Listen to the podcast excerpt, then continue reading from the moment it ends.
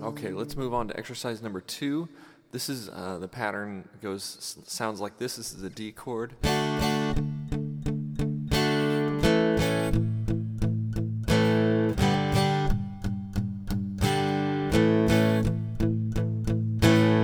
that's the pattern. Let's play it together. One, two, ready, go.